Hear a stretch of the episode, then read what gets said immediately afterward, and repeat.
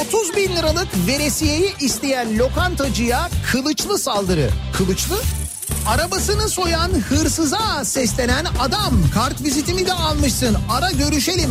Benim arabadan çaldığın diyor yedek parçaları diyor ikinci el fiyatına verirsen diyor. Yani beni ara görüşelim ben senden alayım yabancıdan almayayım diyor yani.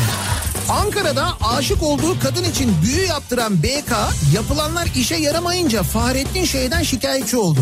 Büyüyü de yapan Fahrettin bu arada. Bizim nesil her şeyi gördü. Bir neyi görmedik diye konuşuyorduk. Uzaylı istilasını görmedik diye konuşuyorduk değil mi? Galiba geldiler sevgili dinleyiciler. İş yerinde sabah seni dinleyemiyorsam odaya gelenler aa Nihat yok mu bu sabah diyorlar. Sormayın öyle hasta olduğum sabahlarda bir kulağım çınlıyor. Öyle böyle değil. Yani mesela bir yandan öksürürken bir yandan kulak çınlaması nasıl bir şey biliyor musun? Daiki'nin sunduğu Nihat'la muhabbet hafta içi her sabah saat 7'den 9'a Türkiye'nin en kafa radyosunda.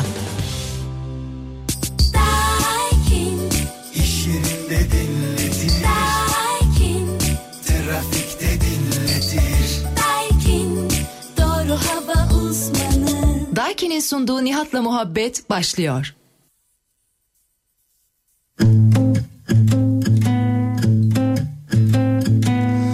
Beni hep böyle hatırla.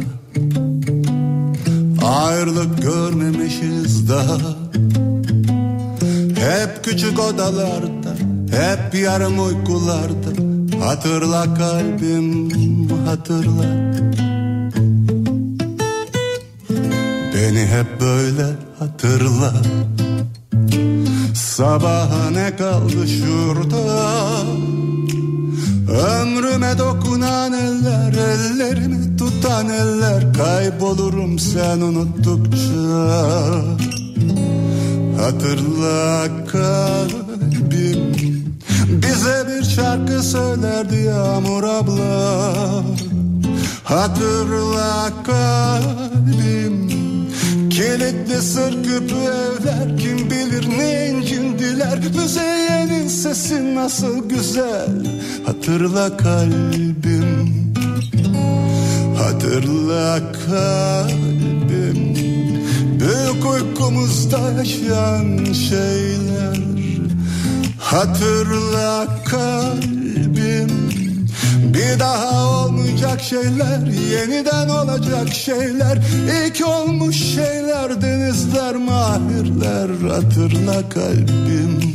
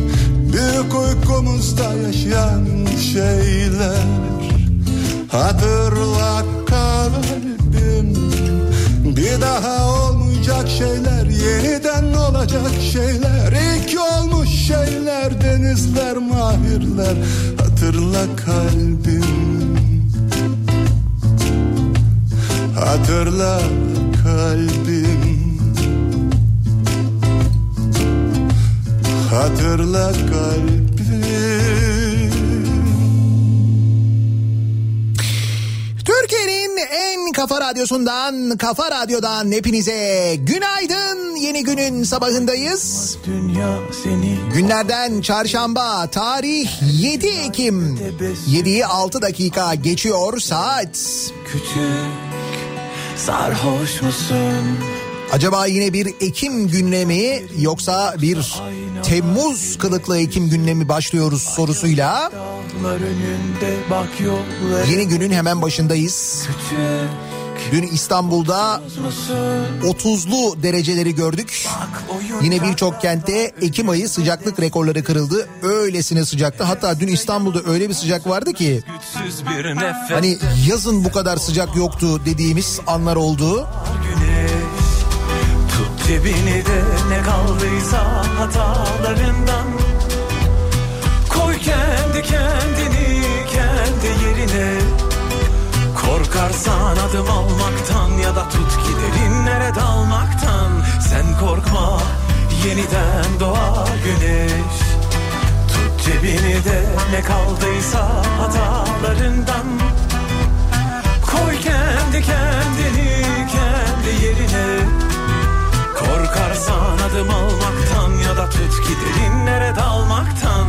Sen korkma yeniden doğar güneş Böyle sıcak bir güne başlarken hemen ardından gelecek e, fırtına, şiddetli yağmur, gök gürültüsü ve hatta ihtimal dahilinde dolu yağışı durumu ile ilgili Marmara bölgesini özellikle bir kez daha uyaralım. Yarına dair böyle bir beklenti var. Olasılık dahilinde diyelim en azından yine böyle bir dolu yağışı olabilir deniyor. Anlamasın kimse boş ver Sonrasında kaportayı düzelttirecek birilerini aramak yerine şey şimdiden e, battaniye, kilim, halı operasyonuna girmekte fayda var. Dün de uyarmıştık. Bugün bir kez daha uyaralım. Bak kalemlerin var önünde deste deste İzmir'de bizi dinleyenler için de bir bilgi. E, Eray bir görüntü göndermiş. Büyük bir kaza var. İzmir'de Buca Karşıyaka'da çevre yolunda İzmir Buca Karşıyaka çevre yolu yönü Ege Üniversitesi hizası. Karşıyaka yönünde meydana gelen bir kaza, büyük bir kaza. İnşallah kimseye bir şey olmamıştır. Ama oradaki trafik epey bir aksar çünkü meyve taşıyan bir kamyon, bir kamyonet, bir kamyonun karıştığı büyük bir kaza olmuş orada.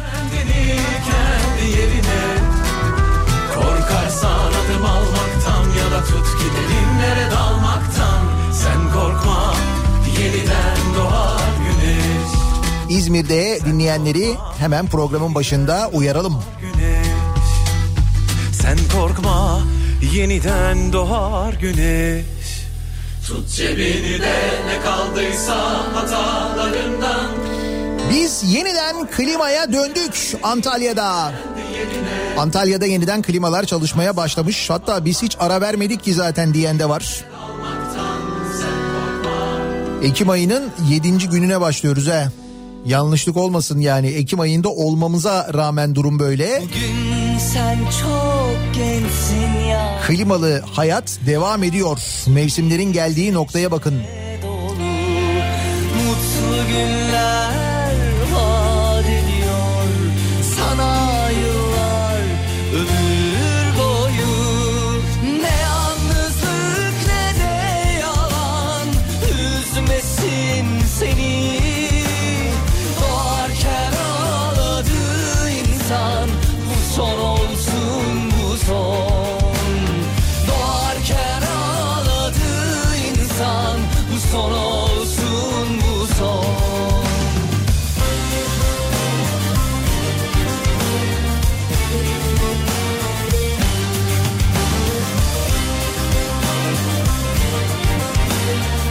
Kardeş sen Temmuz'dan sıcaktan bahsediyorsun. Biz Ardahan'da böyleyiz. Ardahan'dan fotoğraf geldi. O montlar, bereler, eldivenler, termosta sıcak içecek falan. Ne acayip memleketiz değil mi? seni Işıkkent Karşıyaka istikameti burası. Yaralanmalı kaza. Dedim ya büyük bir kaza diye.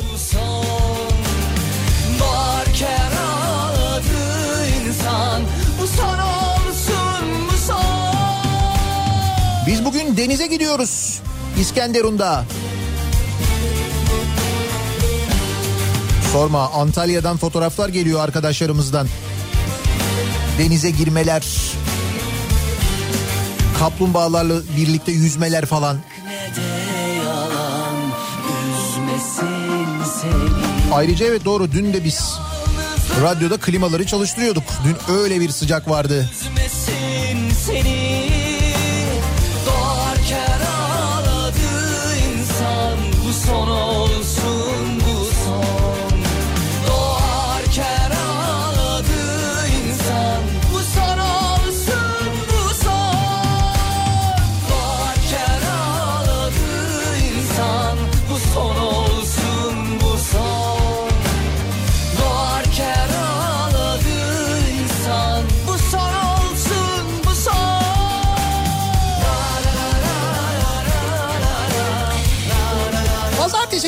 birlikte okulların kalan bölümünün büyük kısmı açılıyor. Dersler yeniden başlıyor ara sınıflar hariç. Dolayısıyla pazartesi günü epey önemli bir gün olacak. Ayın 12'sinden sonra bir kere okul trafiği dediğimiz trafik en azından kısmen nispeten başlayacak. Servis konusuyla ilgili e, bir hareketlenme var. Tabii servis ücretlerine arada geçen sürede gelen akaryakıt zammı ile birlikte gelen bir artış da var aynı zamanda. Şimdi onun görüşmeleri yapılıyor. Servis firmaları, servis şoförleri, veliler arasında böyle bir istikşafi görüşme e, durumu var şu anda. Yani biz böyle giderek daha az konuyla ilgileniyoruz. Kaldı ki ilgilendiğimiz noktanın da doğru olmadığını, vaka sayıları ile ilgili bize doğru bilgi verilmediğini öğrendik. Biz bunu da normal karşıladık, kanıksadık. Aman öyledir zaten falan deyip geçtik ama dünya öyle demedi biliyorsunuz. Neyse giderek böyle bir içselleştiriyoruz, normalleştiriyoruz mevzuyu. İşte okulların açılması bu yönde atılan bir adım bir taraftan. Türkiye Futbol Federasyonu bir karar vermiş. E, şimdi bir milli maç arası var. Bu aranın ardından maçların e, seyircili oynanması ile ilgili yeni bir adım atılıyormuş. Futbol Federasyonu milli aranın ardından seyircisiz maçlara son verecek ve statlara seyirci alacak. Nasıl alacak? Buna göre kulüpler localara kapasitelerince taraftar alabilecek. Yani localara gidilebilecek. Ayrıca stadyumlarda da yüzde on kapasiteyle seyirci yer alabilecek. O yüzde otuzdu hatırlarsanız ilk öyle bir karar alınmıştı. Sonra Sağlık Bakanlığı'nın talebiyle bu iptal edilmişti. Şimdi yüzde on kararı verilmiş. Bakalım bu yüzde onla ilgili ne karar verilecek? Yüzde ona bir itiraz olacak mı? Bir şey olacak mı? Zannediyorum olmaz herhalde. Yetme bildiğini söyletme Şimdi bu işin e, bizim taraftaki tartışmaları, bizim taraftaki uygulamaları, bizdeki uygulamalarla ilgili işte vaka sayıları ile ilgili tartışmalar bir yandan devam ediyor. Hastane koşulları ile ilgili özellikle sağlık çalışanlarının yaşadıkları ve buna verdikleri tepki devam ediyor. Dün söylemiştik bu Başakşehir'de açılan şehir hastanesi neydi? Çam ve Sakura mıydı hastanenin ismi? O hastanede biliyorsunuz doktorlar yürüyüş yapmışlardı sağlık çalışanları. Dün bir kez daha yaptılar.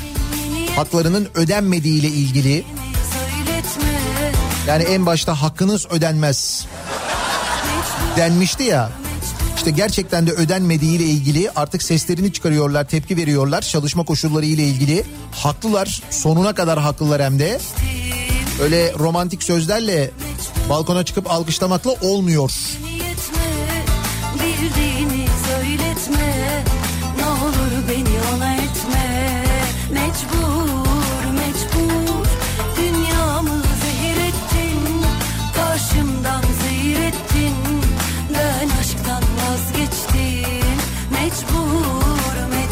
azından belki bizi biraz mutlu edecek, biraz umutlandıracak haberse Dünya Sağlık Örgütü'nden geliyor. Dünya Sağlık Örgütü e, yıl sonuna kadar aşının hazır olabileceğiyle ilgili ilk defa bu kadar iyimser bir açıklama yapıyor. Dün yapılan açıklamada yıl sonuna kadar aşının hastalık karşısında etkili bir aşının hazır olabileceğiyle ilgili Dünya Sağlık Örgütü bir açıklama yaptı. Genelde e, karamsar açıklamalar insanları umutlandırmayacak açıklamalar yapıyor biliyorsunuz sürecin en başından beri Dünya Sağlık Örgütü hatta bu karamsarlık zaman zaman eleştiriliyor da.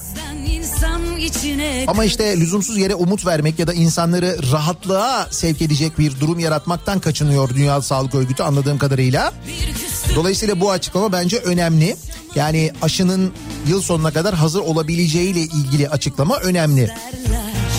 Şimdi burada bizim aklımıza şöyle bir soru geliyor tabii. Bu aşı yıl sonuna kadar hazır olabilir. İşte Çinlerin geliştirdiği bir aşı var.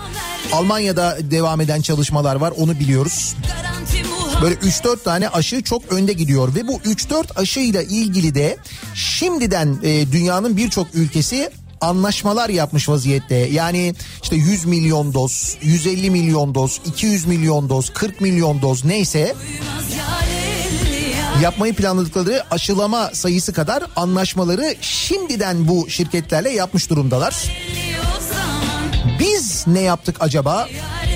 Yani bu yaptıkları e, anlaşmaları duyuruyorlar da kamuoyuna diyorlar ki yani aşı hazır olduğunda biz bunun sözleşmesini yaptık şu kadar milyon dozu bu firmadan alacağız diye açıklıyorlar da kamuoyuna aynı zamanda. Bizde farkındaysanız öyle bir açıklama yok. Yani bir yerle bir anlaşma yaptık mı?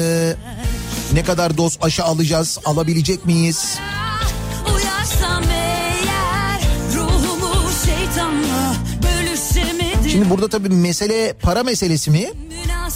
Mesele öngörü meselesi mi? Yoksa mesele hani geçtiğimiz hafta konuştuğumuz artık Amerika Büyükelçisi'nin gündeme getirdiği ilaç firmalarının paraları ödenmiyor.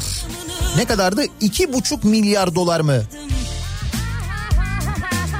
Evet devletin iki buçuk milyar dolar ilaç firmalarına borcu var. Bunları ödemiyor açıklaması. Bunu Amerika Büyükelçisi açıkladı biliyorsunuz. Medikal ürün e, pazarlayanlara, medikal ürün yani bu hastanelerin medikal ihtiyaçlarını karşılayan firmalara 16 aydır, 17 aydır ödeme yapılmıyor. Onu hep konuşuyorduk zaten.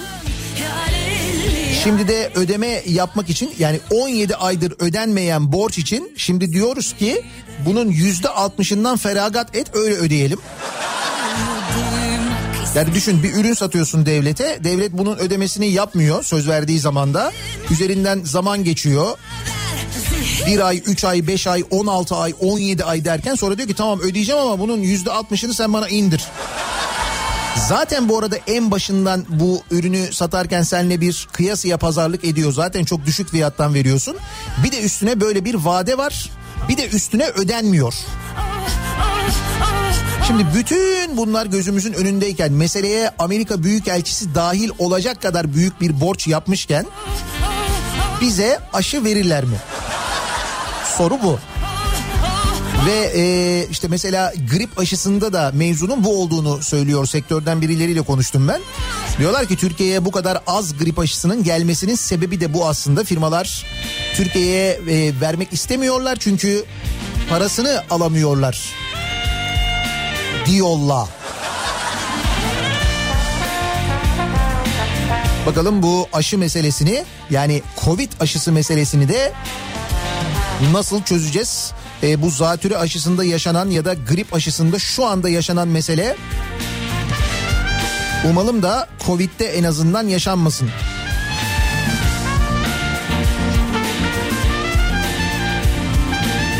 Dünya Sağlık Örgütü iyi haber veriyor. O bile bizim için iyi haber değil ya.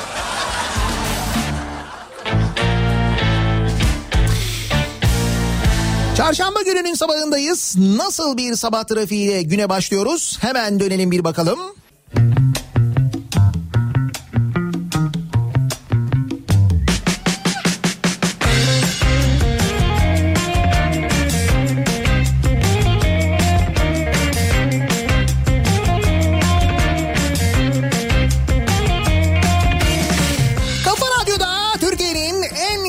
Radyosu'nda devam ediyor.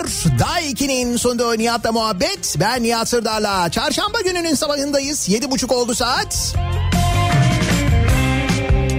Birazdan maaş meselesine dalacağız. Epey bir maaş konuşacağız, para konuşacağız ama... Bakınız oraya geçmeden önce sabah sabah şöyle bizi gülümseten, içimizi ısıtacak bir iki tane haber var ki bunlardan bir tanesi bizim arkadaşımız Levent Gençağ'dan gelmiş. Kendisi e, uzun bir süre İstanbul'da yaşadıktan sonra Antalya'ya göç edip mutluluğu bulanlardan. Zaman zaman nispet mesajları gönderir. Aa öyle mi sizde hava mı soğuk falan diye böyle denize girerken falan fotoğraflar gönderir. İstanbul'a gelmişler bir günlüğüne. Burada tabii yine böyle kötü görüntüler beklerken dün Bağdat Caddesi'nde şöyle bir olaya tanıklık etmişler de bir kedi yavrusu diyor yola fırladı. Sürücü anında hareket halindeki arabayı durdurdu. Aracın altına e, e, aracın altında ezilmekten kurtulan yavru kedi korkup aracın tekerleğin arasına girmiş. Bunun üzerine yol kenarındakiler yardım etmeye çalışmışlar. Kedi diğer araçlardan korktuğu için çıkamıyor diye konuşulurken yoldan geçen bir polis ekibinden yardım istenmiş. Polis ekibi saat 8 gibi Bağdat Caddesi'ni böyle bir iki dakikalığına trafiğe kapatmış.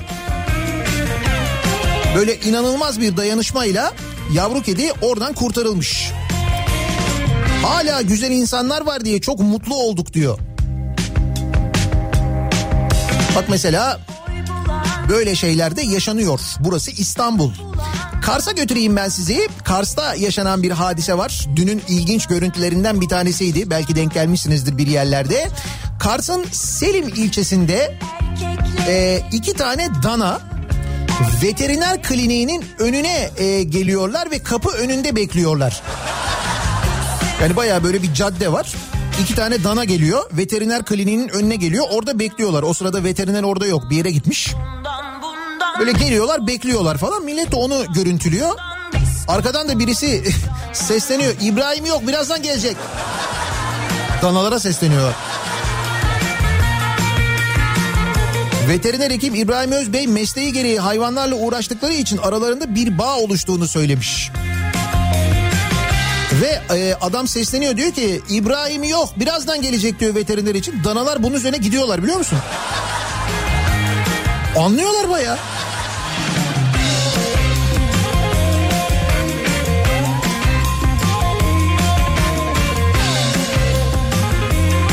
O gün de hayvan hakları günüymüş bu arada. Hayvan hakları gününde olmuş bu. Hatta teşekkür etmeye mi geldiler bir şey mi geldiler? Nedir? Ya da bugün indirim vardır falan diye gelmiş olabilirler. hayvan hakları gününde veterinerde böyle bir indirim varsa bir tenzilat falan. Hani belki Neyse bu güzel haberlerden sonra dönüyoruz. Hayaller ve gerçekler meselesine gerçeklere bir dönelim. Ankara'ya dönelim. Ankara Üniversitesi'nde yazma eser hırsızlığı üniversitede 440 yazma eser ortada yok. Üstelik sorumlusu da bulunamamış.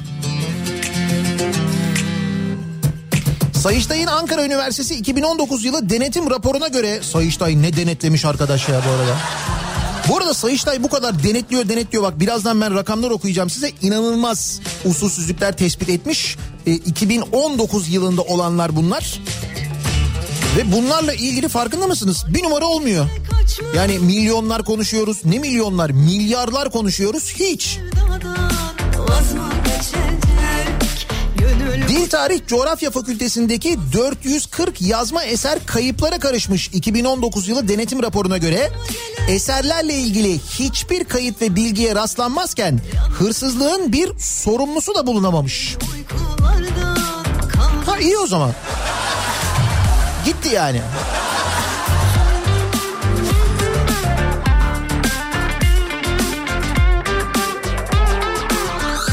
Sayıştay denetçileri eserlerin kaybolmasından kimin sorumlu olduğunu belirleyemezken kayıt alma işlemlerinin yıllara yayılmasının bir hırsızlıktan kurtulma yöntemi olabileceğine dikkat çekilmiş. Yani sistemli bir şekilde oradaki yazma eserler kayboluyormuş demiş Sayıştay. Onun da sistemini kurmuşlar akademik sistem.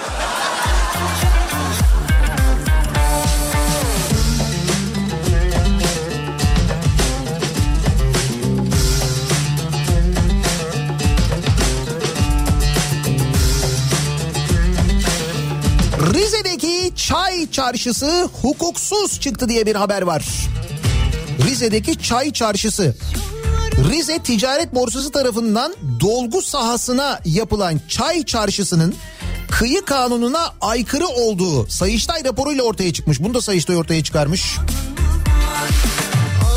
Sayıştay raporunda belediye tasarrufuna bırakılan sahil dolgu alanına yapılacak olan çay çarşısı güdümlü projesine ait arazinin Rize Ticaret Borsası'na tahsisine ait işlemin hukuki dayanağının bulunmadığı düşünülmektedir demiş. Belediye Rize'de kıyıyı doldurmuş. Doldurduğu yerden bir alanı Rize Ticaret Borsası'na vermiş. Sayıştay demiş ki ne yapıyorsunuz? E şimdi Rize'de yer kalmadı o yüzden mecburen bu arada e, bu çay çarşısının bir tane çizimi var. E, onun fotoğrafı var. E, ortasında bir bina var. Bina bilin bakalım ne şeklinde? Çay bardağı. Evet.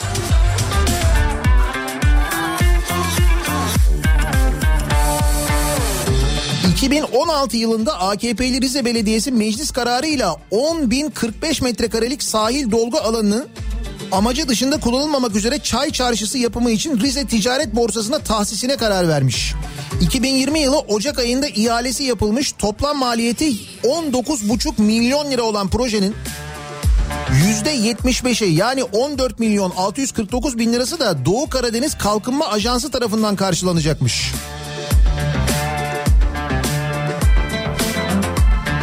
Acaba inşaatı kim yapacak? Bu arada en baştan arazi tahsisi zaten kanuna aykırı mevzuata uygun değil diyor Sayıştay da. Sonrasında da bir de yaşanacak olanlar var. Ama dediğim gibi e, binalardan bir tanesi yine kocaman bir çay bardağı şeklinde. Hatırlarsanız Rize Artmin Havalimanı'nın e, kontrol kulesini de çay bardağı şeklinde yapmayı planlamışlardı. Bilmiyorum bu arada ne durumda orada kontrol kulesi inşası başladı mı? Pist inşası, denizi doldurma hadisesi devam ediyor. Hatta bu denizi doldururken alınan taşlarla ilgili o yukarıda yaratılan tahribatla ilgili çok ciddi şikayet var bir yandan. Ama e, kontrol kulesi inşaatı başladı mı bilmiyorum. Kontrol kulesini çay bardağı şeklinde yapacaklardı Rize Artvin Havalimanı'nda.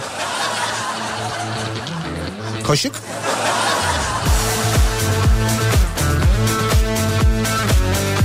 Rize Artvin Havalimanı. Kule iniş izni istiyoruz. Ee, kaptanım kusura bakmayın çay daha oturmadı ya.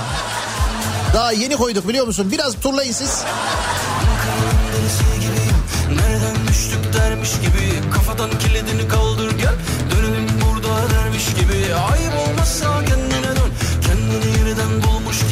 Belediyeler maşallah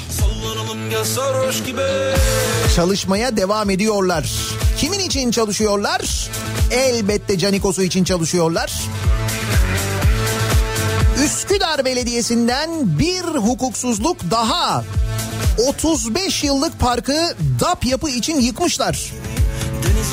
Üsküdar'daki 35 yıllık park yıkıldı. Ardından da DAP yapı için yol yapma çalışmaları başlatıldı.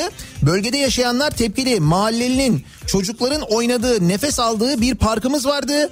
Onu da inşaat şirketine veriyorlar. Ağaçları kesmeye kim kimsenin hakkı yok demişler. Ha bir de park yıkılıyor, parktaki ağaçlar kesiliyor. Burası aynı zamanda deprem toplanma alanıymış. Ve şimdi e, arkadaki bir proje için yol yapılıyormuş. Validebağ korusu karşısındaki subay lojmanları DAP yapıya verilmişti. DAP yapı bütün bu alana inşaat yapmış. Bir metrekareyi bile kullanmak için bu binalardan sokağa çıkış yolu bırakmamış. Şimdi e, çıkmaz sokak alan Çamlık Sokağı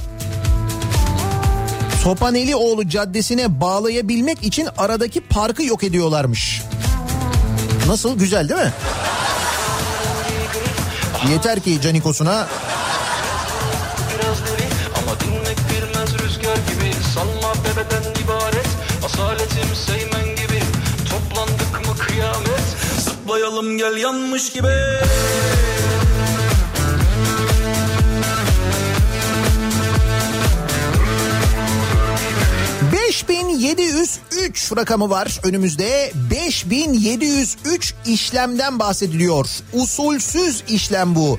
5703.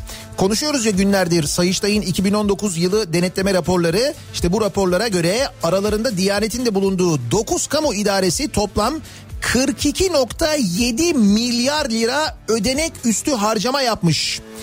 Yedek ödenekten en fazla aktarma 15 milyar lirayla karayollarına yapılmış. 15 milyar lira. Ki o karayollarına yapılan ödemenin bu fazladan yapılan ödemenin nereye e, gittiğini hepimiz biliyoruz. E, işte yeni ihaleler var ki onlardan bir tanesini bugün Çiğdem Toker yazmış Sözcü gazetesinde okuyunuz muhakkak. Şey.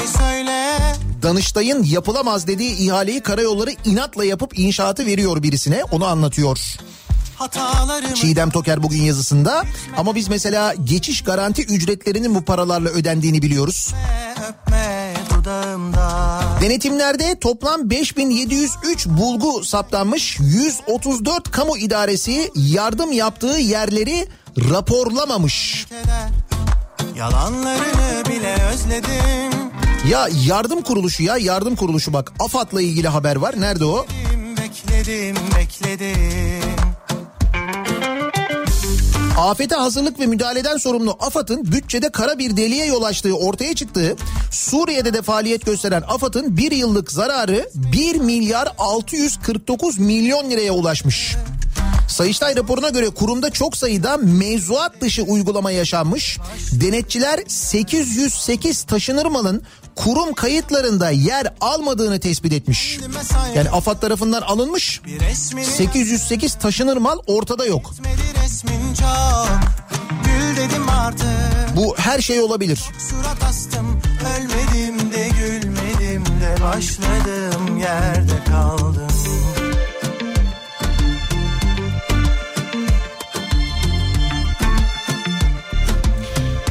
Hal böyleyken paralar böyle milyon milyon hatta milyar milyar bu şekilde harcanırken biz dün ne konuşuyorduk? Enflasyonla ilgili konuşuyorduk hatırlayınız. TÜİK'in açıkladığı madde sepetine göre son bir yılda mercimeğin fiyatı yüzde 48 bu arada bu TÜİK'e göre. Bir yılda mercimeğin fiyatı yüzde 48 kuru fasulyenin fiyatı yüzde 35 artmış. Tarım yazarı Ali Ekber Yıldırım pandemi sonrası dünyada bakliyatlara talebin arttığını ithal edilen bu ürünlerin fiyatlarının buna bağlı olarak yükseldiğini belirtmiş. Dışa bağımlılığın fiyat artışında en önemli sebep olduğunu söyleyen uzmanlar tarımsal üretimde acilen planlamaya gidilmesi gerektiğini söylüyorlar. Tarım Bakanı da diyor ki biz diyor Avrupa ikincisiyiz ya. Tarım hasılasında değil mi? Avrupa ikincisi olduk yani. Kalbime sordum. Etmedi yardım. Gül dedim artık.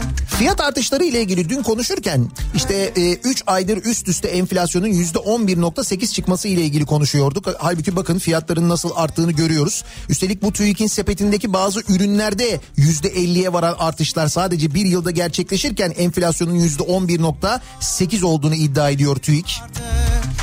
O da matematikte bir devrim bence.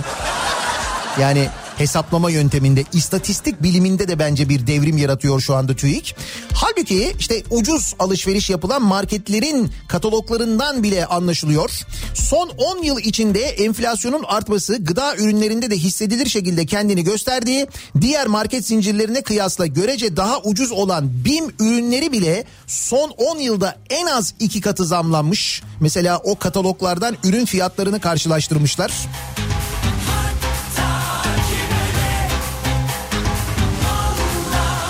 Zaten 10 yıl öncesiyle bugünü kıyaslayınca öyle bir fark var ki arada. Öyle böyle değil. Burası bir de BİM yani düşün. Ya da düşünme. Ben böyle şeylerle ilgilenmiyorum. Zenginliğe bakıyorum ben diyebilirsin. Olur ona da bakabiliriz. Katar kraliyet ailesi için Yalova'da dev saray yapılıyormuş sevgili dinleyiciler. Ben sana söylüyorum ya böyle bir, bir yer bir Katar olacak ama dur bakalım neresi olacak. Yani caddeye isim vermeyle falan değil baya baya böyle orası olacak böyle Katar'ın olacak da. Katar kraliyet ailesinden olduğu belirtilen Altani ile Yalova'da 10 bin metrekarelik bir saray kompleksine imza attıklarını duyurmuş. Hamit Cenk Koç'un sahibi olduğu Koç Yapı AŞ. %75'in tamam tamamlandığı projede 3000 metrekare meclis odaları, 3000 metrekare konaklama alanları, 500 metrekare toplantı alanları varmış. Fiyatı ile ilgili bir şey yazıyor mu? Fiyatı ile ilgili bir şey yazmıyor. Biz yaptırmıyoruzdur herhalde bunu değil mi? Yok canım. Hani bir jest de biz yapalım uçağı verdiler biz de onlara falan. Öyle değildir herhalde. Bu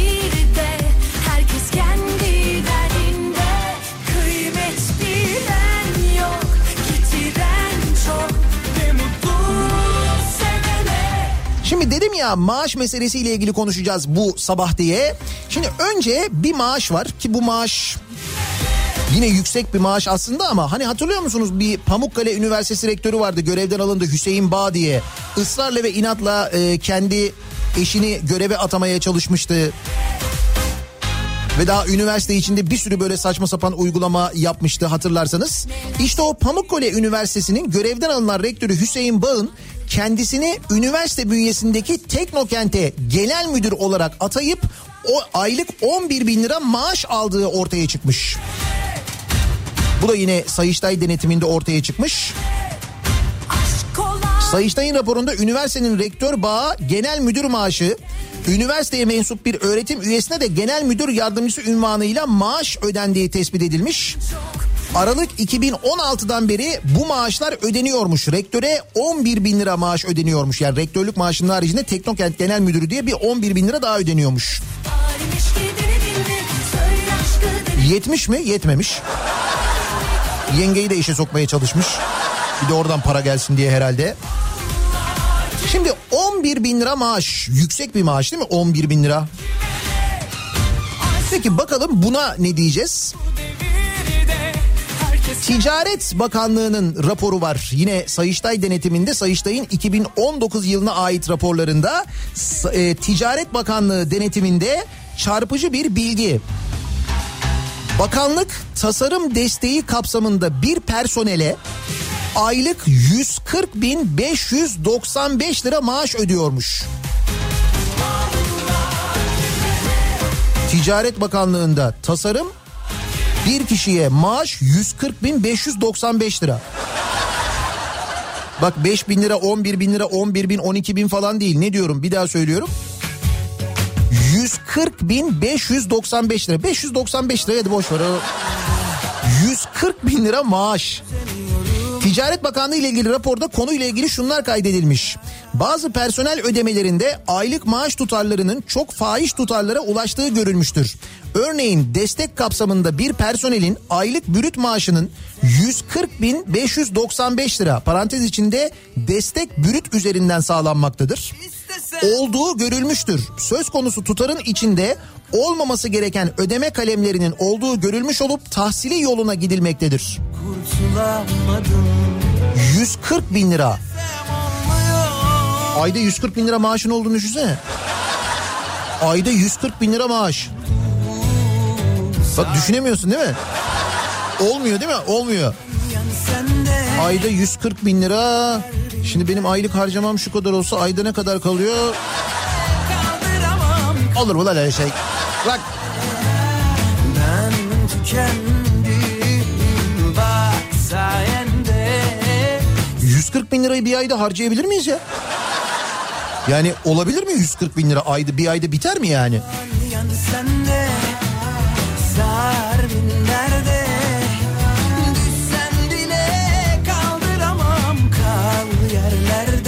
Şimdi aylık 140 bin lira maaş doğal olarak üzerine konuşulmayı hak ediyor.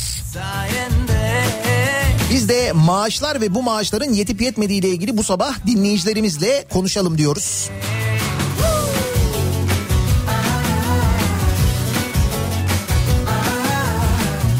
maaşım olsun bu sabahın konusunun başlığı. Sayıştay'ın Ticaret Bakanlığı ile ilgili raporuna göre bir personele 140 bin lira maaş ödeniyormuş. Bu arkadaş ne tasarlıyormuş acaba ya? Yani tasarımla ilgili nasıl bir yardımda bulunuyormuş, nasıl bir destek oluyormuş, neyi tasarlıyormuş? Büyük bir şey tasarlıyor herhalde. Ne bileyim hani Çay bardağı? Büyük bir çay bardağı böyle kocaman yani. Sizin maaşınız ne durumda peki? Yetiyor mu acaba size diye biz de bu sabah dinleyicilerimize soruyoruz. Konu başlığımızı böyle belirliyoruz. Benim maaşım bu sabahın konusunun başlığı. 140 bin lira maaş konuşuyoruz. 140 bin lira. Sayıştay raporunda yazıyor. Ben söylemiyorum. Sayıştay söylüyor. Ticaret Bakanlığı'nda varmış böyle bir 140 bin lira maaş. Hani spesifik bir iştir böyle bedeli belki odur falan diyoruz ama yine de 140 bin lira diyorum abi yani. Ben tükendim Bak sayende Sosyal medya üzerinden yazıp gönderebilirsiniz mesajlarınızı. Twitter'da böyle bir konu başlığımız, bir tabelamız, bir hashtagimiz an itibariyle mevcut. Benim maaşım başlığıyla yazıp gönderebilirsiniz. Bakalım sizin maaşınız ne durumda ve yetiyor mu acaba? 140 bin lira maaş olunca tabii üzerine konuşuyoruz konunun bizde. Soruyoruz dinleyicilerimize. Twitter üzerinden yazabilirsiniz. Benim maaşım bu sabahın tabelası, bu sabahın hashtag'i sosyal medya üzerinden yazacak olanlar için niyatetniyatsırdar.com elektronik posta adresimiz. Maaşımı söyleyeyim ismim sizde kalsın belli olmasın diyenler için en güzeli WhatsApp 0532 172 52 32 0532 172 kafa. Buradan da yazıp gönderebilirsiniz mesajlarınızı. Reklamlardan sonra yeniden buradayız.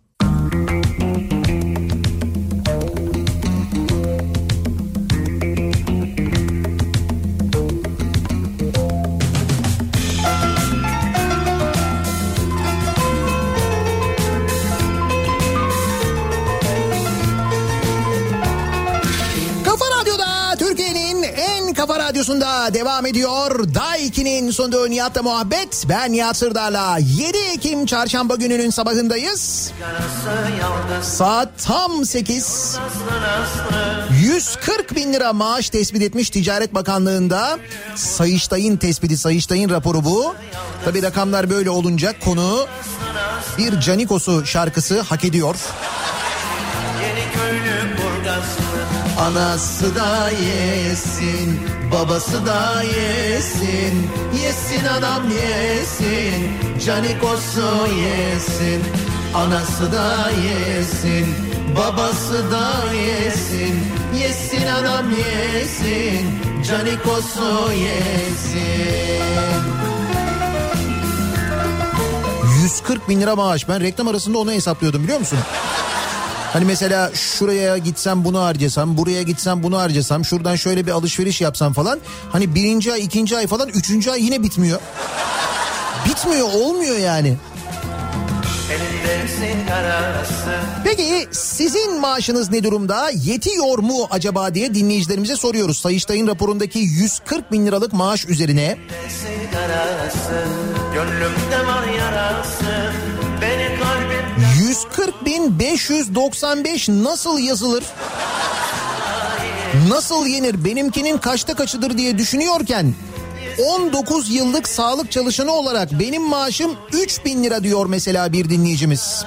yesin Babası da yesin Yesin anam yesin Canikosu yesin Anası da yesin Eşim yeni emekli oldu.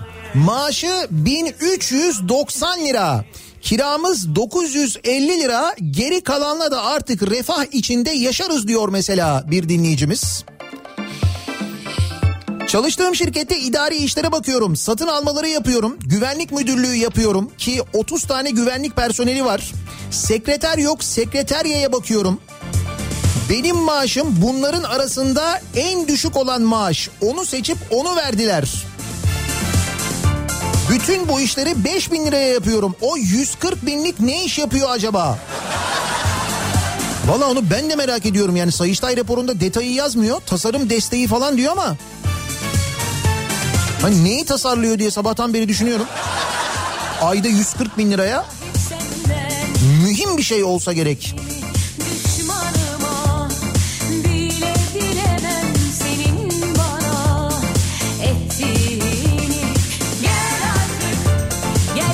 Maaşım 2500 lira. Kadrolu sağlık personeliyim. Covid-19 için Bilkent Şehir Hastanesi'nde 3 aylığına görevlendirildim. 3 ay daha uzadı görevlendirme. ek ödemeden 1 lira bile yararlanamadık. Size ek ödeme yok. İmamlara var ama.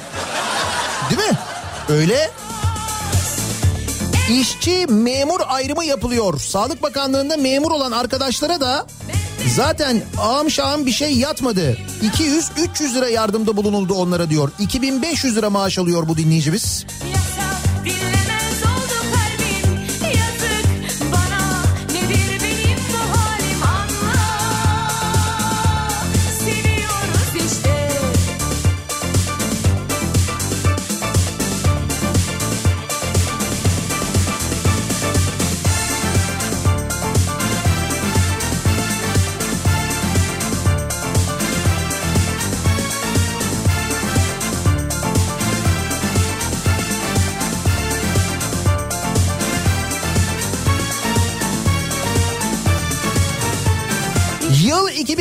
maaşım 1300 lira.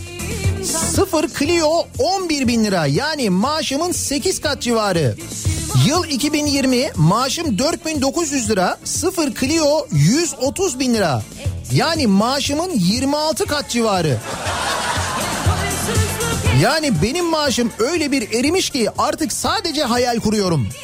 Gel artık Gel Ya iyi de işte hayal de kuramıyoruz ki 140 bin lirayı hayal edemiyoruz mesela. Sıkıntı orada. Yani hay- hayalini kuramıyoruz. Hayalde bile bir sınır olmuş artık. 140 bin lira ayda maaş ya.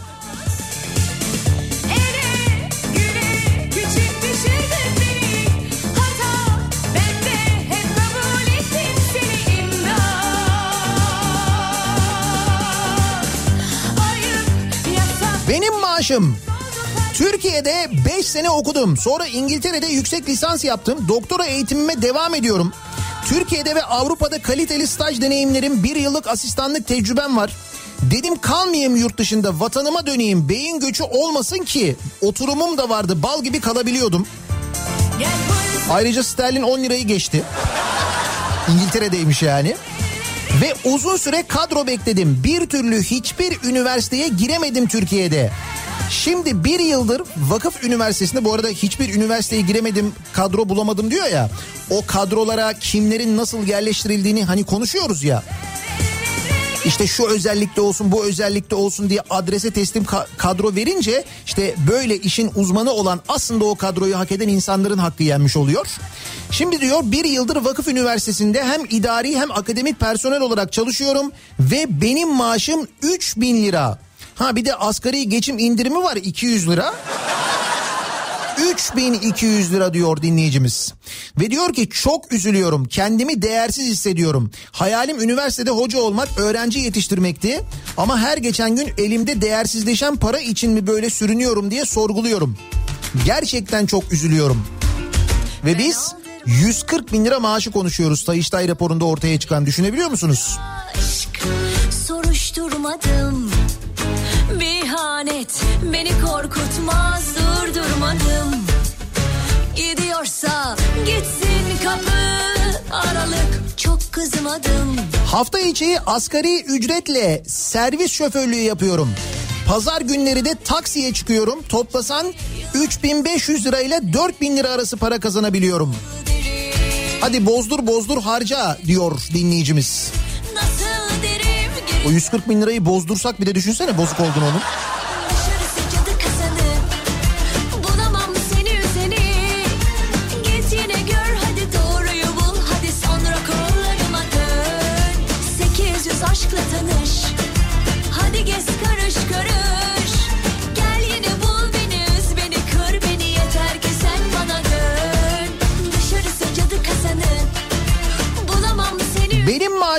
Bilgisayar. Marmara hukuk öğrencisiyim ve iki ay çalışmam karşılığında bilgisayar sahibi olacağım. 800 aşkla tanış Güzel insanlar, iyi kalpli işverenler sağ olsun. Belki de buna dönmeliyiz ya. Böyle paradan tamamen vazgeçip. Yani ürün karşılığı çalışmalıyız belki de.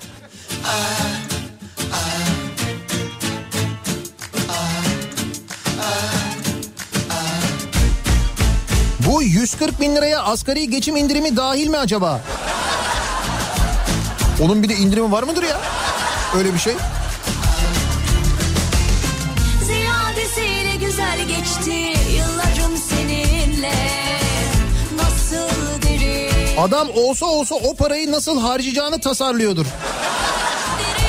Aslında doğru bak o da bir tasarlama işi. Lan 140 bin lira ayda para alıyorsun bunu nasıl harcayacağım diye bir tasarlaman lazım değil mi?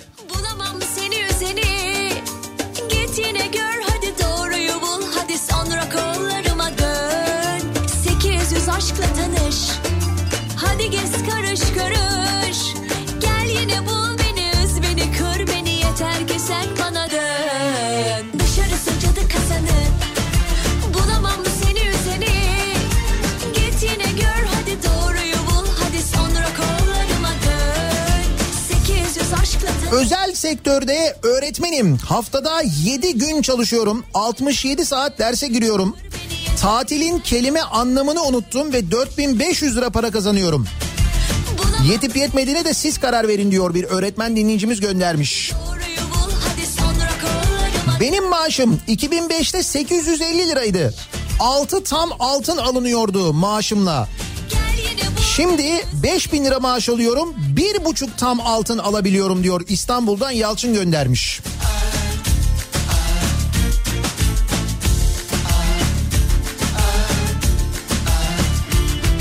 Bir de tabii benim maaşım yok ki.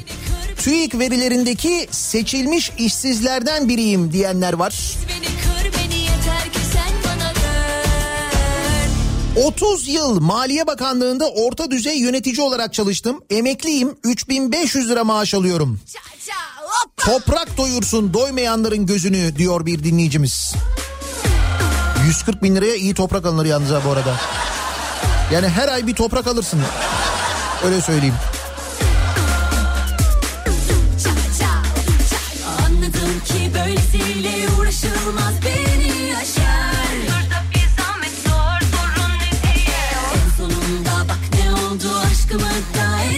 Bence o 140 bin değildir. 140 bin olsa duramayız. Valla Sayıştay öyle söylüyor. Sayıştay 140 bin lira diyor yani. Yazmış bir de böyle. Benim maaşım yasal olarak asgari ücret hesabıma yatıyor. Ama bankadan çekip 500 lirasını patrona iade ediyoruz. Bir de böyle bir sistem var değil mi? Bak asgari ücret yatıyor ama asgari ücret bile verilmiyor. Yani asgarisi bile verilmiyor. O asgari ücreti bankadan çektikten sonra o paranın bir bölümünü patrona geri veriyorlar insanlar. Buyurun. 1700 lira yani maaşınız öyle mi?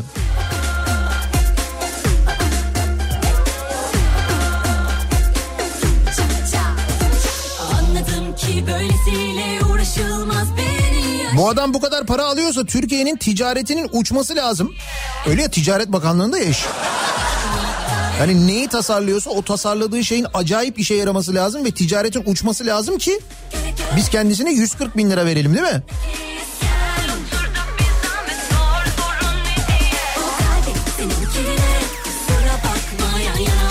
Asgari ücretten 70 lira fazla alıyorum. Onun da sebebi çalıştığım şirket vergiyi personele ödettiği için şu an Eylül ayından beri maaşımın bir bölümü vergi dilimine kesiliyor.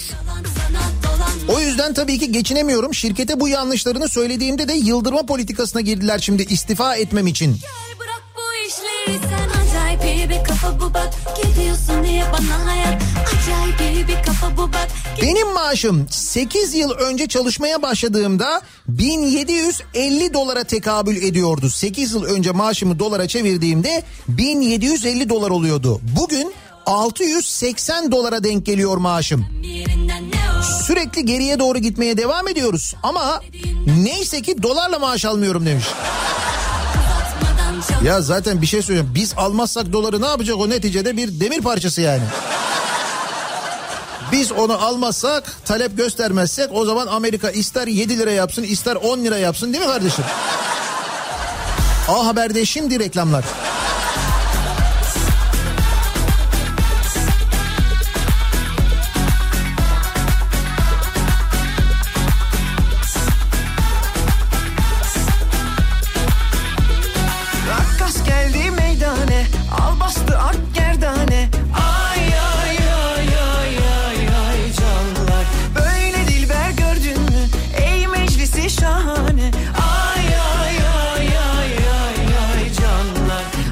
Maaşım artık hiçbir şeye yetmeyecek. 1600 lira olan kiramı ev sahibi yılbaşından itibaren 2500 yapmak istiyor. E tabi şimdi ev sahipleri de neticede o parayla belki geçiniyorlar. Onlar da geçinemedikleri için kira gelirini arttırmaya çalışıyorlar. Bir de öyle bir durum var değil mi?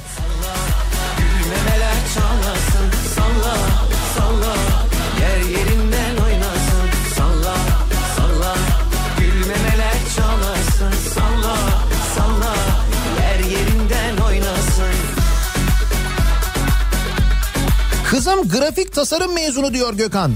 Bana 3500 liraya çalıştığını söylüyor. Hayırsız evlat.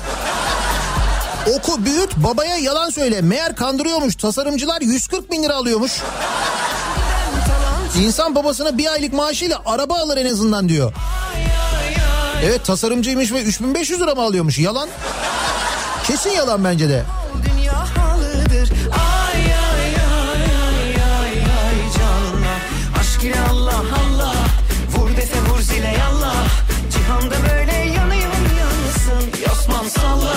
Aşk ile Allah Allah Vur dese vur zile yallah Cihanda böyle yanıyor yansın Üniversiteden 2008'de mezun oldum. 12 senelik profesyonel kıdemli işsizim.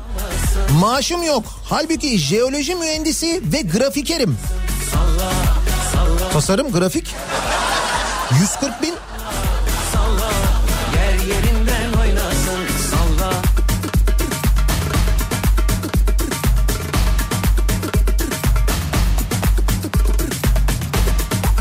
Acaba asgari geçim indirimi dahil 140 bin mi? Bir de Akbil Sodexo var mı? Tabii Sodexo da varmış evet onun yanında 140 bin liranın yanında o da varmış.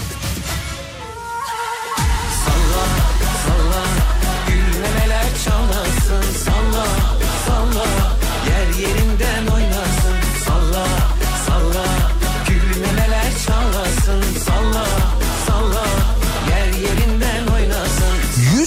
bin lira maaş Ticaret Bakanlığı'nda bir kişiye 140 bin lira maaş ödeniyormuş tasarım desteği veren bir kişiye diyor. Sayıştay raporunda böyle bir tespit var. Şimdi biz de onunla ilgili konuşuyoruz. 140 bin liralık bir maaş olunca dinleyicilerimize soruyoruz. Sizin maaş ne durumda yetiyor mu acaba diye. Değerlendiriyor musunuz mesela maaşımla ben 10 yıl önce şunu alıyordum şimdi bunu alıyorum diyebiliyor musunuz? Yani hala bir şeyler alabiliyor musunuz?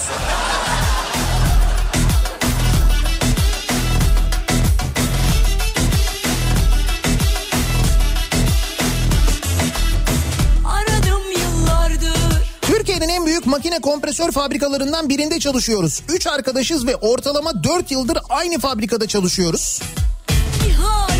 Ee, 2850 lira maaş alıyoruz. Fabrikamız yeni işçi alımı yaptı ve yeni gelenlere 3400 lira maaş bağlandı. Neden böyle diye sorduk. Yani bize neden böyle onlara neden böyle? Dediler ki çalışacak personel bulamıyoruz. Dedik biz çalışıyoruz. Size Mart'ta iyileştirme yapılacak dediler. Şimdi Mart'a kadar nelere ne kadar zam gelecek kestiremiyorum diyor dinleyicimiz. sokmadın namus 2850 lira.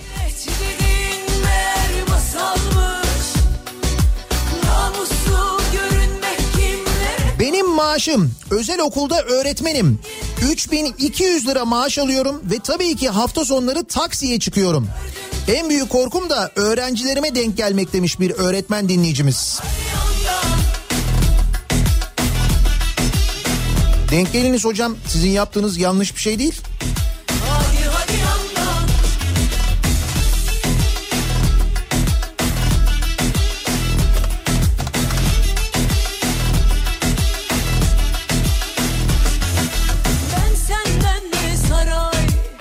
Benim maaşım bir mucize. Dul ve yetim maaşı 1800 lira.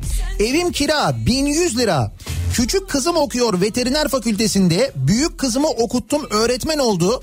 Ve ben nasıl yaşıyorum bilmiyorum. Aslında bir incelemem gerekiyor. Var mıyım yok muyum ben neredeyim burası neresi sen kimsin? 1800 lira maaş var 1100 lira kira var. Ve siz geçiniyorsunuz. Ve bir yerde birileri 140 bin lira maaş alıyor öyle mi? Üstelik o aldığı maaşı biz ödüyoruz aslında. Bizim vergilerimizle ödeniyor yani. Hani mesela bir özel şirkettir. O özel şirket bir yöneticisine öyle bir para verir. O onları ilgilendirir. Fakat burada durum öyle değil.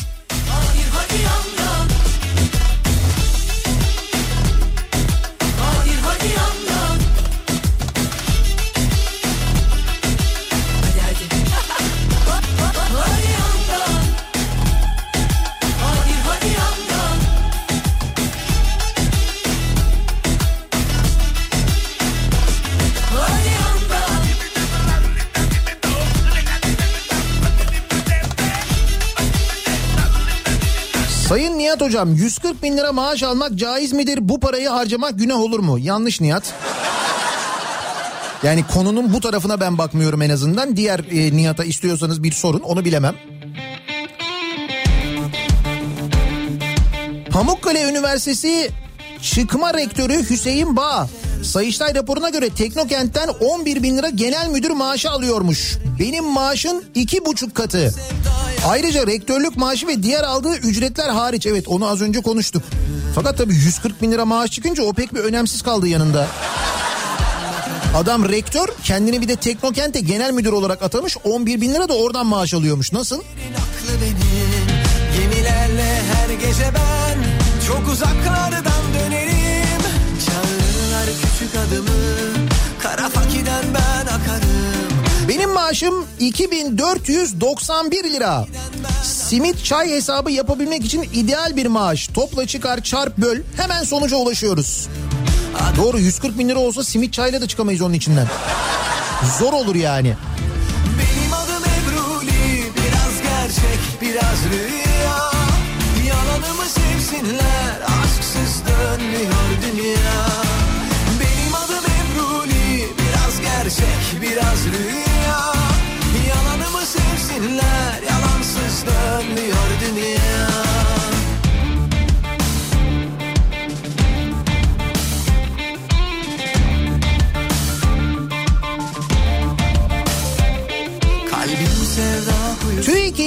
İşsiz saymayanlardanım.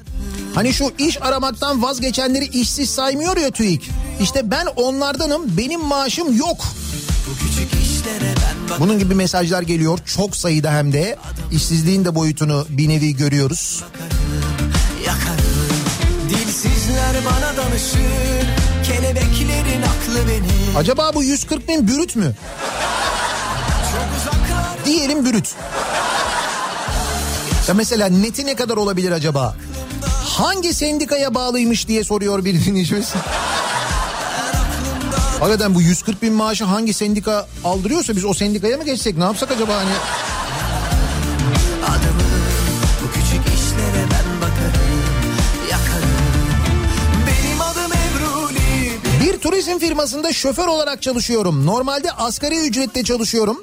6 aydır kısa çalışma adı altında 1700 liraya çalışıyorum. 3 çocuğum var afiyetle yiyoruz 1700 lirayı her ay demiş. 1700 lira. Benim adım Ebruli Biraz gerçek biraz rüya Vay canına sevgili dinleyiciler. Bir ara vereceğiz. Reklamların ardından devam edeceğiz.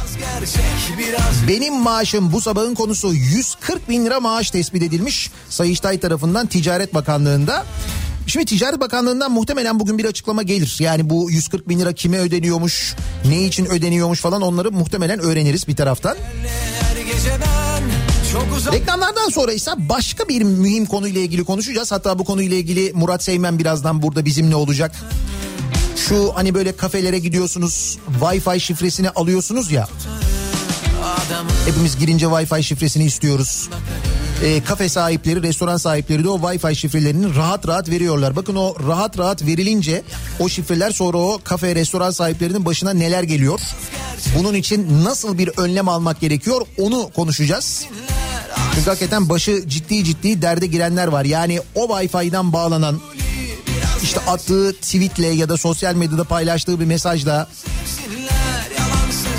işte birilerine hakaret eden mesela biri olduğunda o interneti sağlayan siz olduğunuz için sizin de başınız derde giriyormuş. İşte bununla ilgili konuşacağız. Birazdan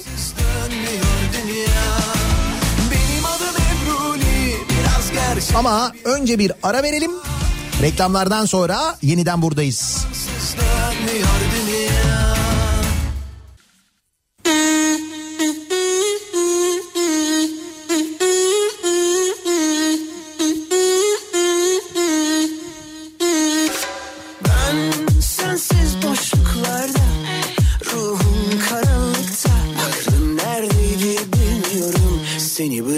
bırakırken ardımda Kafa Radyo'da Türkiye'nin en kafa radyosunda devam ediyor. Day 2'nin sunduğu Nihat'la muhabbet. Ben Nihat Sırdar'la. Çarşamba gününün sabahındayız. Tarih 7 Ekim ve bu sabahta stüdyomuza Murat Seymen'i çağırdık. Bu sabahta Murat Seymen'i konuk ediyoruz. Neden? Çünkü geçtiğimiz günlerde konuştuğumuz şu dijital e, terör ya da siber saldırı ya da bugünlerde kendi aramızda siberlerin saldırısı olarak konuştuğumuz hani bu Hani bu e, EBA'da oldu ya geçen hafta öyle bir çökme oldu. Öyle bir Sibel muhabbeti dönmüştü o zaman. Şimdi bununla ilgili çok enteresan bir hadise var. Zaman zaman karşılaştığımız haberler var. Şöyle bir şey oluyor. Şimdi birisi bir kafeye gidiyor mesela ya da bir ne bileyim ben bir pastaneye gidiyor bir yere gidiyor. E, oranın Wi-Fi'ından cep telefonuyla bağlanıyor ve o Wi-Fi hattı üzerinden cep telefonundan kendi hesabından bir tweet atıyor mesela. Ve bu attığı tweette e, işte ne bileyim ben terörle mücadele konusunda ya da birisine hakaretle ilgili falan böyle soruşturmaya uğrayınca bu kez mekanın sahibi yani Wi-Fi'nin sağlayıcısı da aynı zamanda suçlanıyormuş. Böyle bir durum var. Şimdi bu durum var mı gerçekten böyle bir şey? Hem e, buna nasıl engel olabiliriz ya da nasıl bir önlem alabiliriz diye Murat Seymen'i ben e, bu sabah yine stüdyomuza davet ettim. Muratçım hoş geldin. Efendim öncelikle herkese günaydınlar. Günaydın. Ee, seni yine bu saatte buraya kadar yorduk Rica öncelikle. ederim. Benim için Ee, şimdi gerçekten böyle bir şey var mı? Var. Oluyor mu? Var. Nasıl oluyor? Ee, 5651 sayılı yasa gereği artık Evet. işletmeler, kobiler, e, bunun içinde oteller, kafeler, restoranlar, devlet daireleri birçok yer e, kapsıyor. e, Birçok yeri kapsıyor bu. Sorumlu tutuluyorlar. Yani siz kendi internetinizi e, müşterilerinizle, misafirlerinizle paylaştığınızda onların e, dijital ortamda işleyebileceği suçlardan da sorumlu tutuluyorsunuz. Yok ya. Ciddi mi söylüyorsun? Ciddi söylüyorum. E, yasa ve kanun böyle diyor. Peki sen bizim eve gelince bizim Wi-Fi şifresini soruyorsun. Aslında bunu iki kere düşünmen lazım. Bunu şimdi mi söylüyorsun bana? Hakikaten şimdi bak mesela Wi-Fi şifresi e, veriyoruz. Yani hani kendimiz de veriyoruz. Bazen kendi telefonumuzdan hani yine çok güvendiğimiz insanlar, tanıdığımız insanlara veriyoruz elbette ama gerçekten şimdi bir işletmesin sen. E, müşteri geliyor. Ya zaten ben de mesela gittiğim yerde önce Wi-Fi şifresini soruyorum. Veriyorlar Wi-Fi'ye bağlanıyorum. Demek ki öyle alın buyurun bu bizim Wi-Fi şifresi buyurun bağlanın dememek mi gerekiyor? ne yapmak Örnekleri var. gerekiyor? Yakın dönemde yine bir e, kafeteryada e, müşterilerinden biri sürekli kafeteryada gelen müşterisi bu. Evet. E, girdiği e, Wi-Fi ağ üzerinden Evet. bir takım e, işte uygunsuz tweetler atmış, e, hakaret içerikli hatta bir kısmı terör bağlantılı. Allah Allah. E, bununla ilgili eş zamanlı hemen Combo mu yapmış bu böyle hakaret etmiş terör bağlantısı ayıp sitelere de girseymiş üstüne bir de.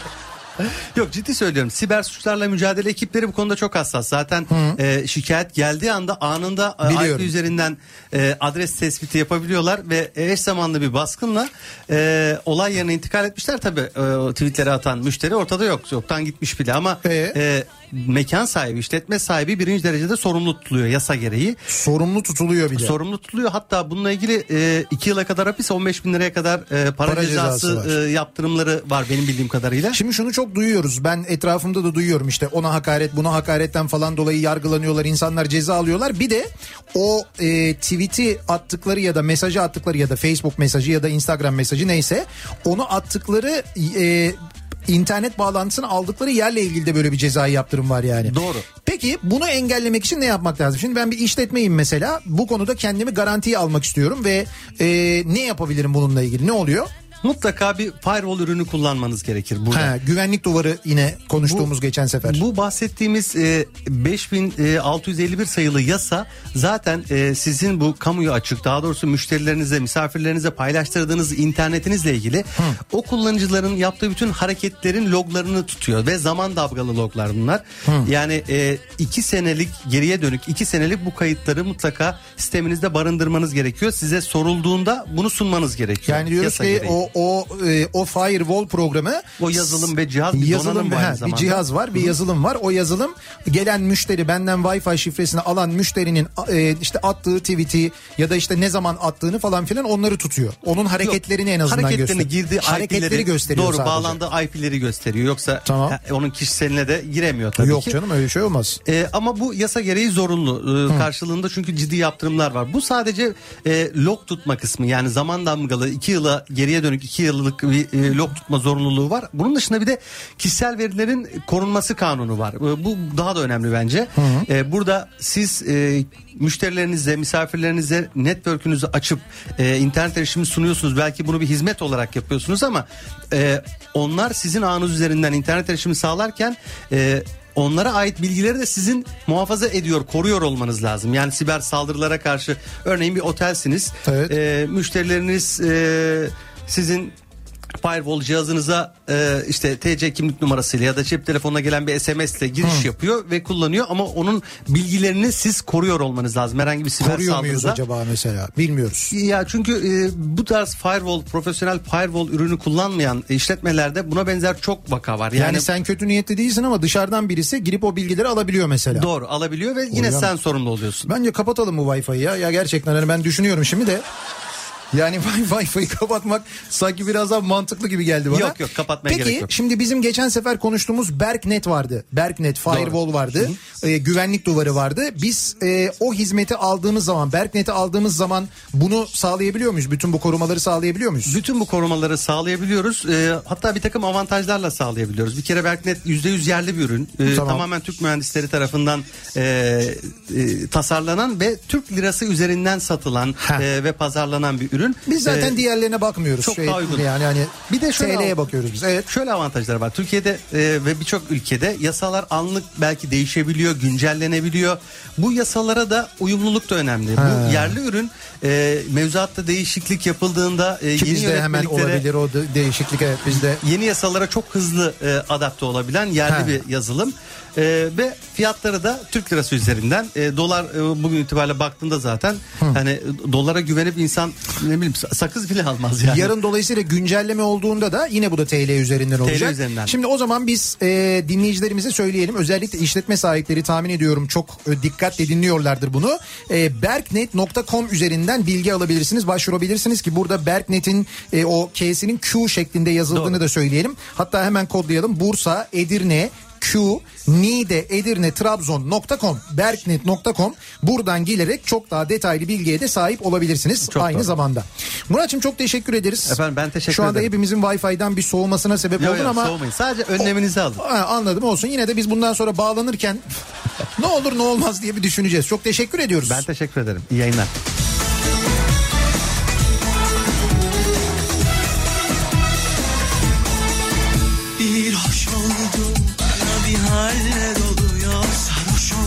Ne tehlikeler içinde e, kullanıyormuşuz değil mi bu Wi-Fi'yi? Hatta şu anda muhtemelen bizi dinleyen işletmeler de biz bu Wi-Fi'yi veriyoruz ama diye düşünüyorlardır, işlerinden geçiriyorlardır. Maaşlara dönüyoruz. Benim maaşım bu sabahın konusu. 140 bin lira maaşı duyunca bizim maaşlar ne durumda acaba diye konuşuyoruz. Türkiye'nin en büyük isme sahip ve her ilde neredeyse şubesi olan özel okullarından bir tanesinde öğretmen olarak çalışıyorum. 14 yıldır öğretmenim maaşım 3250 lira. Bütün öğretmenler birbirine yakın maaş alıyor. Nisan'dan beri sigortalar kısa çalışma ödeneğinden aralığa kadar da böyle devam edecek. Bu ayda yeni icat bazılarımızın ki buna ben de dahilim maaşımızı yatırmayı unuttular. Nasıl bir kurumsallıksa diyor.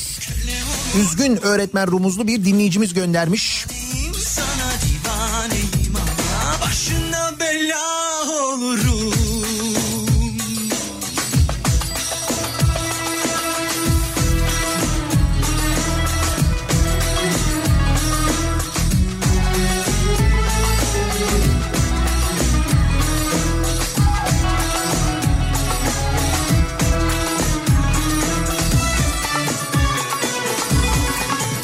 Devlet hastanesinde çalışıyorum. 15 yıldır KYK ile taşerondan geçirdiler ama geçirdiler. Çünkü aynı işi yapan İşkur aracılığıyla geçen yıl işe giren emsallerimiz 3500 lira alıyor. Aynı kurumda aynı işe üstelik.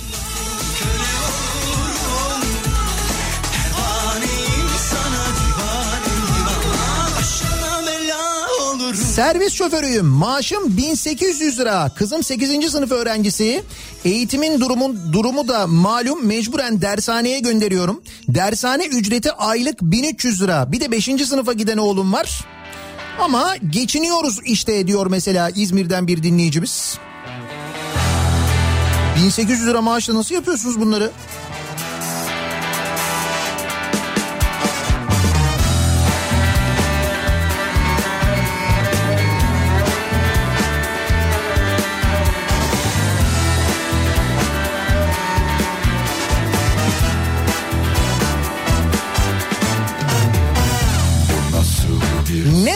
Böyle rakamlar duysam aklıma Barış Manço'nun Dıral Dede'nin Düdüğü şarkısı geliyor. Gözümüz yok Allah daha çok versin denir ya. Gözümüz yok mu? Hayır bence gözümüz var çünkü bizim paramızı veriyorlar.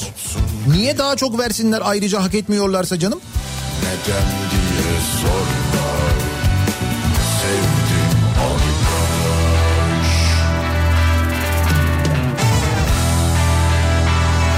140 bin lira maaş alan arkadaş her ay bankamatiğe gittiğinde sayın 140 bin diye önce saygısını gösteriyordur bankamatik.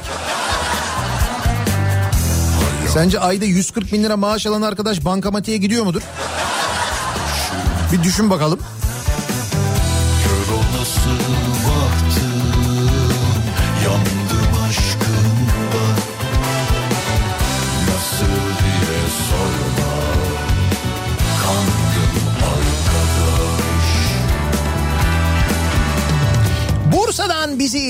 Bizi dinleyenler Bursa'da sizi internetten dinliyoruz. Ne oldu dinleyemiyoruz diyenler geçtiğimiz gün duyurmuştuk ama bir kez daha söyleyelim. Bursa'da yeni frekansımız 105.9.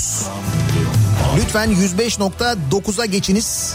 Bursa'da yeni frekansımızdır. Hafızaya alınız. 106.5 yerine onu kaydediniz. 105.9. Daha kaliteli, daha sağlıklı bir yayın yapıyoruz. Artık 105.9'dan Bursa'da ve Bursa çevresinde. Hatta geçen İzmir'e giderken Bursa'dan epey uzun bir zaman Susurluğa kadar o yayını kesintisiz bir şekilde dinledik. İzmir yolunda 105.9'dan dinleyebilirsiniz dolayısıyla. Gönlüm tuzakta Şu yalan dünyanın Zalimi zulmü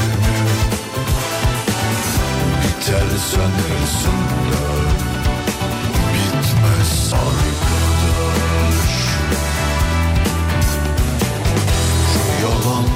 Benim maaşım 1024 kilo patlıcan.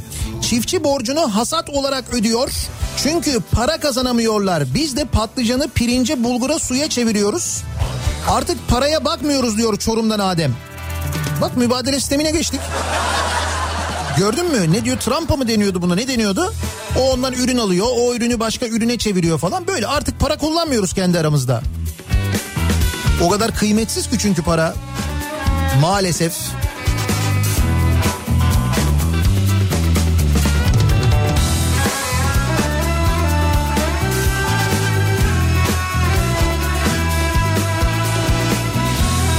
Sayıştay raporuna göre Ticaret Bakanlığı'nda bir kişiye 140 bin lira maaş verildiği tespit edilmiş. Tasarım desteği veriyormuş bu arkadaş Ticaret Bakanlığı'nda kimse kendisi ve nasıl bir destek veriyorsa 140 bin maaş tespiti üzerine Sayıştay'ın tespiti üzerine biz de maaşlarla ilgili konuşuyoruz. Benim maaşım bu sabahın konusu reklamlardan sonra yeniden buradayız. Neler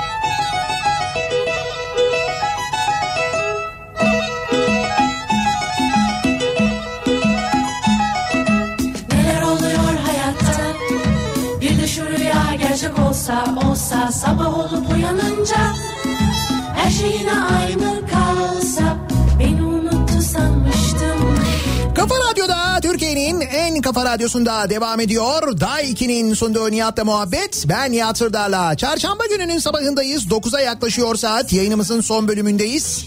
Maaşlarla ilgili konuştuk. Sayıştay denetiminde Ticaret Bakanlığı'nda verilen 140 bin lira maaş üzerine sizin maaşınız ne, durum ne, maaş yetiyor mu acaba diye bu sabah sorduk dinleyicilerimize. Bu arada üniversitelerden mesajlar geliyor. Diyorlar ki üniversite rektörleri işte döner sermayeden aldıklarıyla çeşitli diğer maaşlarla ki o diğer maaşların bir tanesinin mesela Denizli'de Pamukkale Üniversitesi'nin görevden alınan rektörünün Teknokent Genel Müdürü olarak aldığı 11 bin lira maaş olduğunu öğrendik. Bu paraları topladığınız zaman rektörler de benzer paralar kazanıyorlar. Ayda böyle 100 bin lira, 140 bin lira, 150 bin lira gibi paralar kazanıyor diyor. Bazı üniversitelerde görevli olan dinleyicilerimiz. Doğru mudur ya? 100 bin lira maaş, 150 bin lira maaş var mıdır acaba gerçekten? Uyanınca